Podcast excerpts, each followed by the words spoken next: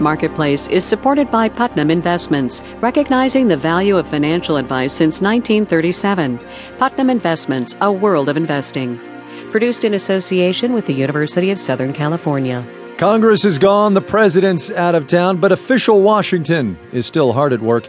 The EPA had some thoughts on climate change today. From American Public Media, this is Marketplace.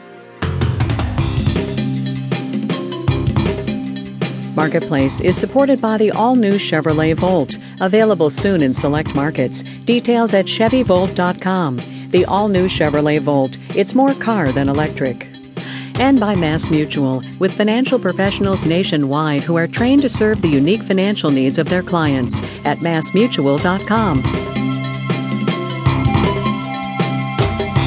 From the Frank Stanton Studios in Los Angeles, I'm Kai Ryssdal. It's December the 23rd today, Thursday. Good as always to have you with us. So now that the mad rush of the lame duck session and the rest of the 111th Congress is behind us, a moment to consider what didn't get done in Washington this year. A federal budget, for one, immigration reform, also a long promised climate change bill. Today, the Environmental Protection Agency stepped in where Congress feared to tread. The EPA said it's going to start coming out with some new rules to regulate greenhouse gas emissions next year, and they're going to start with power plants and refineries. From the Marketplace Sustainability Desk, Scott Tong reports. Greenhouse gas rules were just a matter of legal time, says Franz Litz at the World Resources Institute. When the Supreme Court decided that greenhouse gases are a pollutant back in 2007, they essentially set this cart in motion. Now come the details, as in which sectors to regulate first. Here's the EPA's Gina McCarthy in a conference call this morning. In refineries and power plants, we have large amounts of emissions. We have relatively few sources to regulate. She says by the end of 2011, the agency will develop standards for emissions based on what's achievable for the industry. As of today, there are no specifics on what achievable means. But in any event, Ethan Zindler at Bloomberg New Energy Finance assumes the oldest, dirtiest coal plants aren't likely to pass muster. There clearly are aging plants that are coming to the end of their useful life.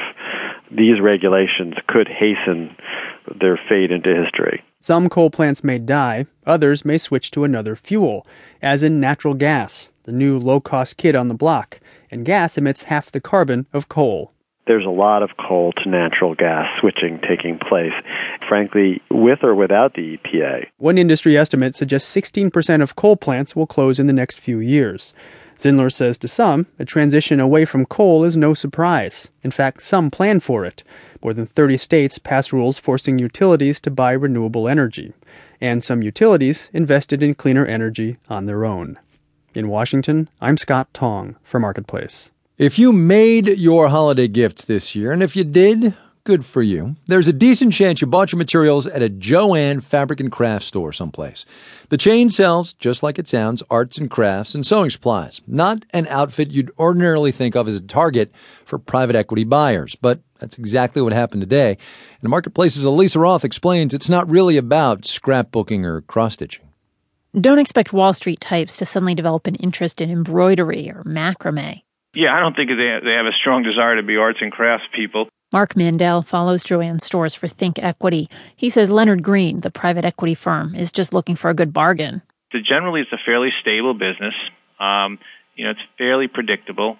A well-run company is going to generate significant cash, and Jo-Ann's falls into that group. A lot of Leonard Green's holdings fit into that group the Container Store, Whole Foods, Neiman Marcus, and most recently, J. Crew. What all those companies have in common is their successful stores. Colin Blaydon directs the Center for Private Equity and Entrepreneurship at the Tuck School. He says everybody, especially